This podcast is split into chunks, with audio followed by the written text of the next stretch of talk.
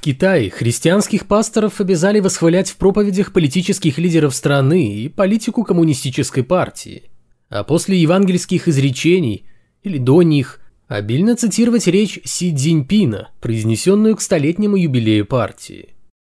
Также служителям культа надлежит неустанно благодарить Господа за то, что он позволил нынешнему поколению китайцев жить в великую эпоху построения социализма. Это 318 выпуск атеистического дайджеста, подкаста о том, что вера – дело личное, а не государственное, а атеизм – вполне себе норма жизни.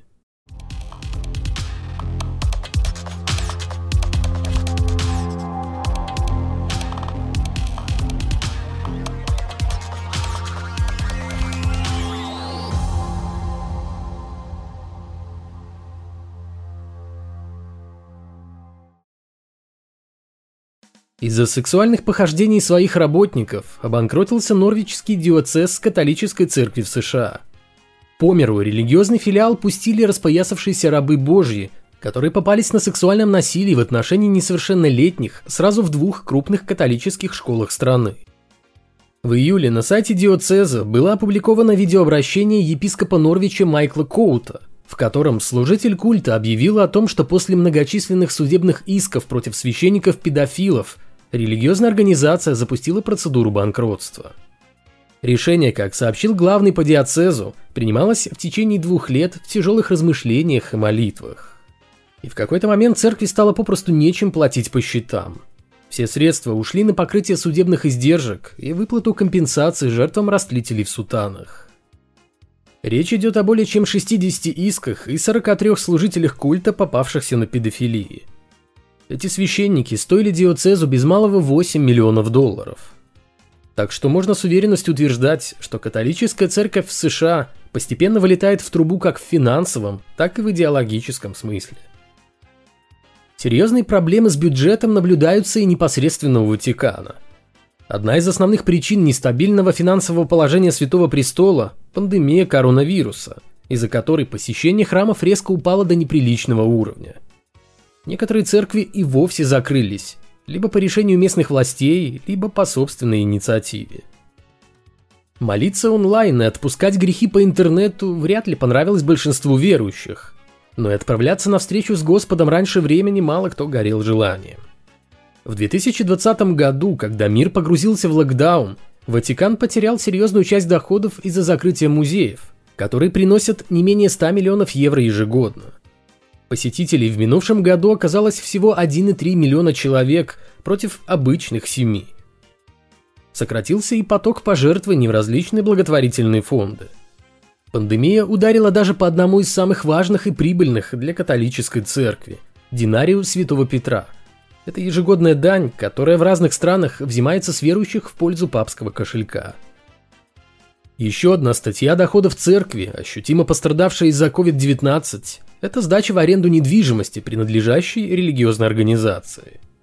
Например, в одной только Италии, согласно недавно обнародованному отчету Управления имуществом Апостольского престола, Ватикан владеет более четырьмя тысячами объектов – зданиями, квартирами, офисами и магазинами. Выручка от сдачи всех этих помещений в наем оценивается в ежегодные 99 миллионов евро, ну, плюс-минус.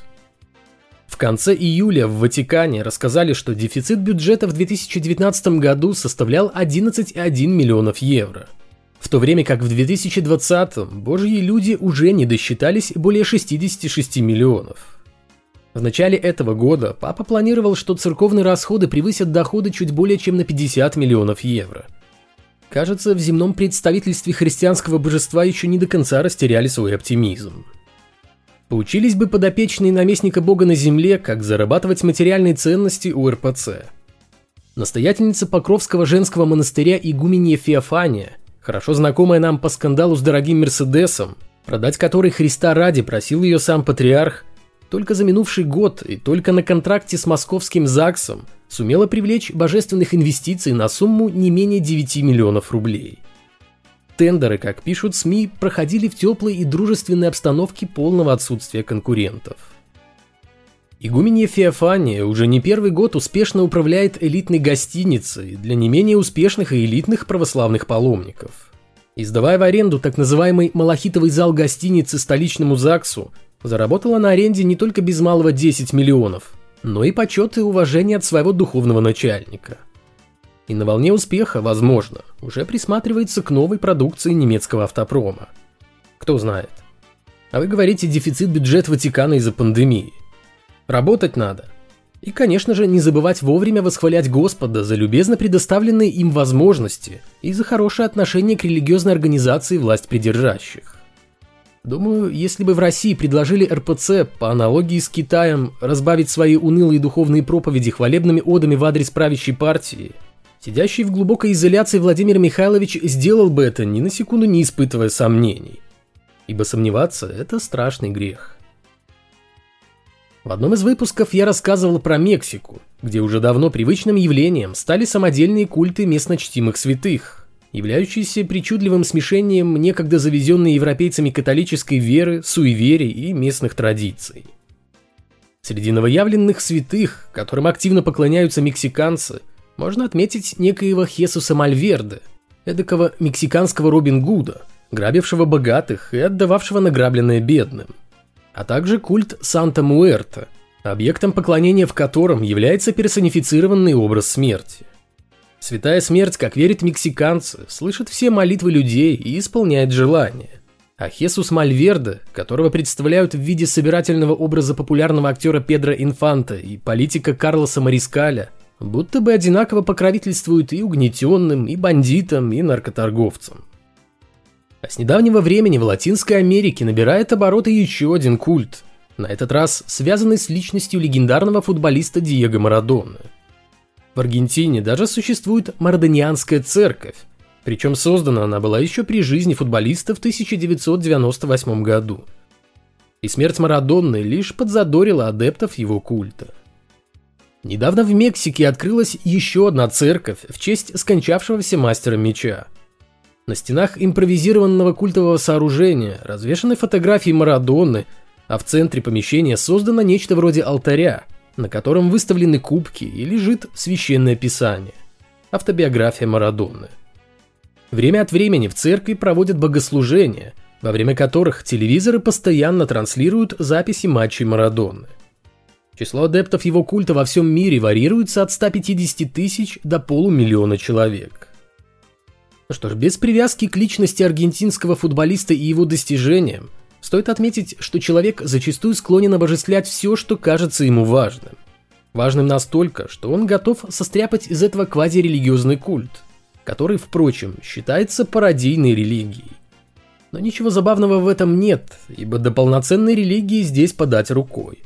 В данном случае той самой рукой Бога, в свое время позволившей Марадоне совершить, пожалуй, самый знаменитый гол в истории футбола. Пенсионерка из Минска не досчиталась 63 тысяч долларов и более 8 тысяч евро. Столь немалые для Беларуси деньги женщина отдала некой волшебнице Еве за снятие родового проклятия. Увидев по телевизору передачу, в которой некая женщина обещала за скромное вознаграждение и с помощью магии решить все проблемы, доверчивая 63-летняя женщина моментально набрала указанный на экране номер и связалась с той самой Евой. Последняя заявила, что за магическую диагностику нужно заплатить ровно 249 долларов. После чего Минчанка 19 раз на протяжении года осуществляла денежные переводы за снятие проклятия. Однако, видя, что телевизионная магия, если и работает, то как-то слабовато, видимо, жизненные проблемы никак не хотели решаться сами собой, пенсионерка потребовала свои деньги назад и, естественно, их не получила. Теперь уже без всякой магии установлением личности волшебников с голубого экрана занимается милиция. Не знаю, впрочем, как эти маги помогают снимать родовые проклятия. Полагаю, что никак. Но вот в их удивительных способностях помогать людям избавляться от денег я нисколько не сомневаюсь. Чтобы вы знали, колдовство до сих пор может стать причиной массы проблем. И это еще повезет, если любители магии не сожгут на костре – Правда, происходит все это безобразие не в Беларуси, а в Папуа-Новой Гвинее, где не так давно в колдовстве заподозрили семилетнюю девочку. За это она подверглась пыткам и лишь чудом осталась в живых.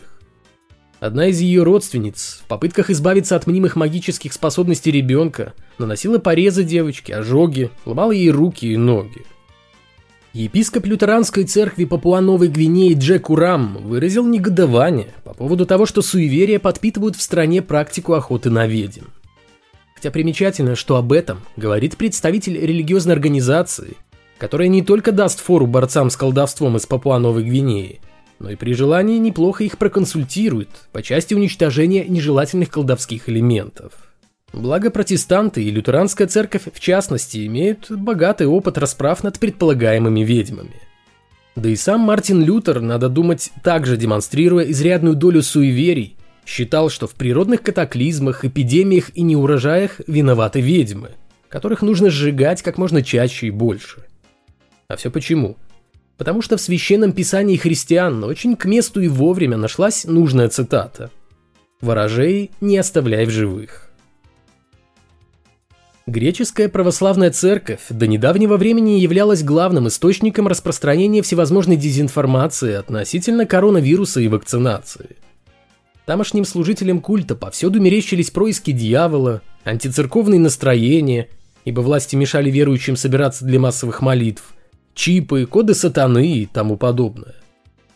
Похоже, ничему не учили рабов божьих и смерти прихожан и служителей культа – на самом высоком церковном уровне звучали громкие заявления о том, что в храмах ничем заразиться нельзя, а вирус не передается через причастие.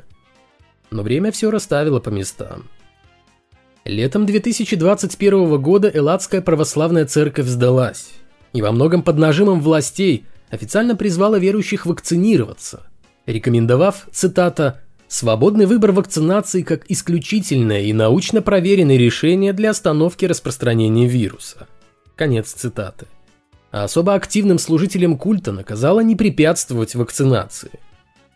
Тогда же был издан циркуляр, где специально для верующих объяснялось, что при создании вакцин не использовались эмбриональные клетки, и они не содержат микрочипов. А личность человека никак не страдает после прививки. Уже давно отказалась от махровой конспирологии и РПЦ, где, правда, все еще существует отнюдь немалочисленное антипрививочное лобби – но религиозная контора Владимира Михайловича прилагает поистине титанические усилия, дабы, во-первых, отработать перед властью льготы призывами вакцинироваться, а во-вторых, подавить очаги альтернативно мыслящих верующих. Ибо лишний внутренний раскол РПЦ ни к чему. Я попытался пофантазировать на тему того, как в церкви борются с невежеством, нередко исходящим не только и даже не столько от прихожан, сколько от самих пастырей и написал небольшой рассказ от лица вымышленного представителя религиозной организации. Он так и называется. Рассказ про вакцинацию. Товарищи, граждане, господа, рабы божьи, кому как больше нравится. Живем мы в непростые времена. Времена суровые и темные, несмотря на все достижения цивилизации. Уж второй год боремся мы с напастью вредной, что здоровье губит и умы людские от Бога отворачивает в другую сторону. Проклятый вирус и без того немало дров наделал, лишив батюшек заработка. А тут еще с недавнего времени остров стала проблема с вакцинацией. В соседней епархии на этой почве целый скандал произошел. Заортачились верующие, мол, не будем вакцинироваться, ибо все эти ваши вакцины есть порождение сатаны и предательство Господа так как заставляют усомниться во всемогуществе Всевышнего и его любви к нам. В церкви, где поп Игнатий служит, прям так в лоб и сказали. Нет доверия ни к властям светским, ни к церковным. Ежели вакцину ентуют, туда ее раз так налево, всех поголовно заставляют делать. К чертям собачьим она нам нужна. Коль суждено умереть, так и сопротивляться тому не стоит. Сколько не бился поп Игнатий, выполняя высочайший приказ сверху, то есть из Москвы, Костьми лечь, но побороть антинаучные настроения среди богомольцев и добиться стопроцентной вакцинации паствы ничего у него не выходило. Уже и увещевал он, и стращал гневом божьим, все без толку. Не колется, хоть ты тресни, от церкви их отлучай. Попробовал поп Игнатий зачитать внушающую проповедь, чтобы все струны христианской души за раз как следует затронуть. Да только еще хуже сделал. Собрался, как обычно, в воскресенье народ в храме. Поп Игнатий вышел к алтарю и неторопливо затянул басом свою неуклюжую речь. «И же еси на небесах Бог всемогущий и всеблагой, Бог, который говорит нам, не искушайтесь всякими соблазнами». А что есть соблазн? Вкусить пищу в пост – соблазн? Жену ближнего вас желать – соблазн? Подвергать себя и окружающих опасности – соблазн? Паства, не подозревая, к чему поп ведет, согласно закивала головой. А Игнатий между тем продолжал. «Каждый христианин должен ответственно относиться к своему здоровью, ибо сие есть наша прямая обязанность перед Господом, даровавшим нам драгоценную жизнь. Так почему же некоторые из нас противятся Богу и дозволяют наплевательски относиться к тому, о чем наказывал заботиться Создатель?» Тут в толпе верующих брожение началось. До самых смекалистых начало доходить, на что поп намекает. В конечном итоге освистали Игнатия граждане во Христе и разошлись по домам обсуждать ковидные настроения батюшки. Нам же, глядя из соседней епархии, кажется, что действовать нужно было иначе. Хитрее. Проблема заключается в хорошо знакомой нашему человеку обязаловке.